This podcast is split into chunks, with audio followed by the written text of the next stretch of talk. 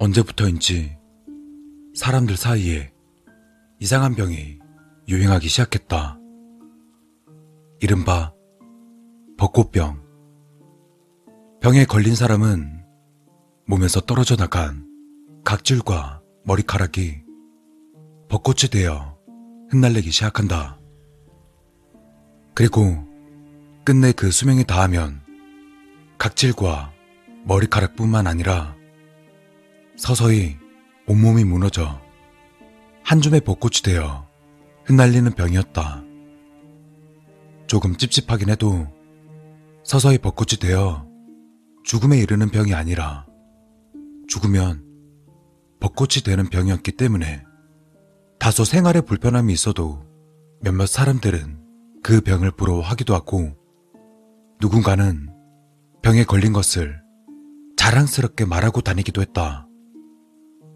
나도 한때는 벚꽃병에 걸린 사람들을 부러워한 적이 있었다.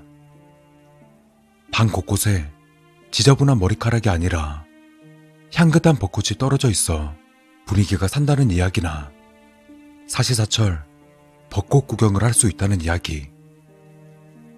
그리고 죽어서 추한 인간의 육신이 아닌 화사한 벚꽃잎으로 화려하게 휘날릴 수 있다는 이야기가 날 들뜨게 했었다.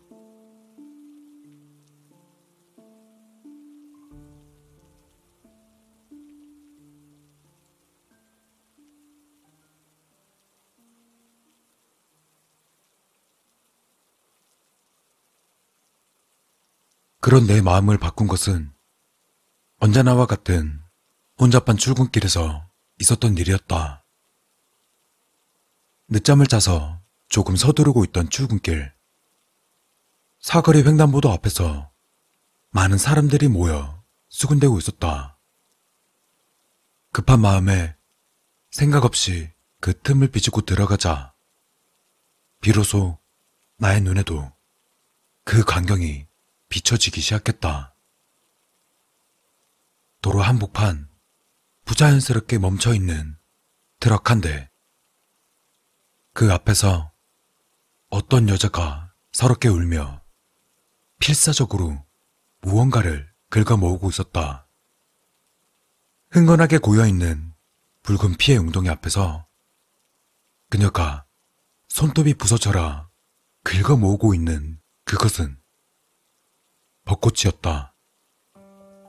그녀는 피에 물든 조그마한 아동복에 팔다리에서 흘러내리는 벚꽃들과 작은 피의 연못, 그리고 도로에 나부끼는 벚꽃 조각들을 미친 듯이 긁어 모았다.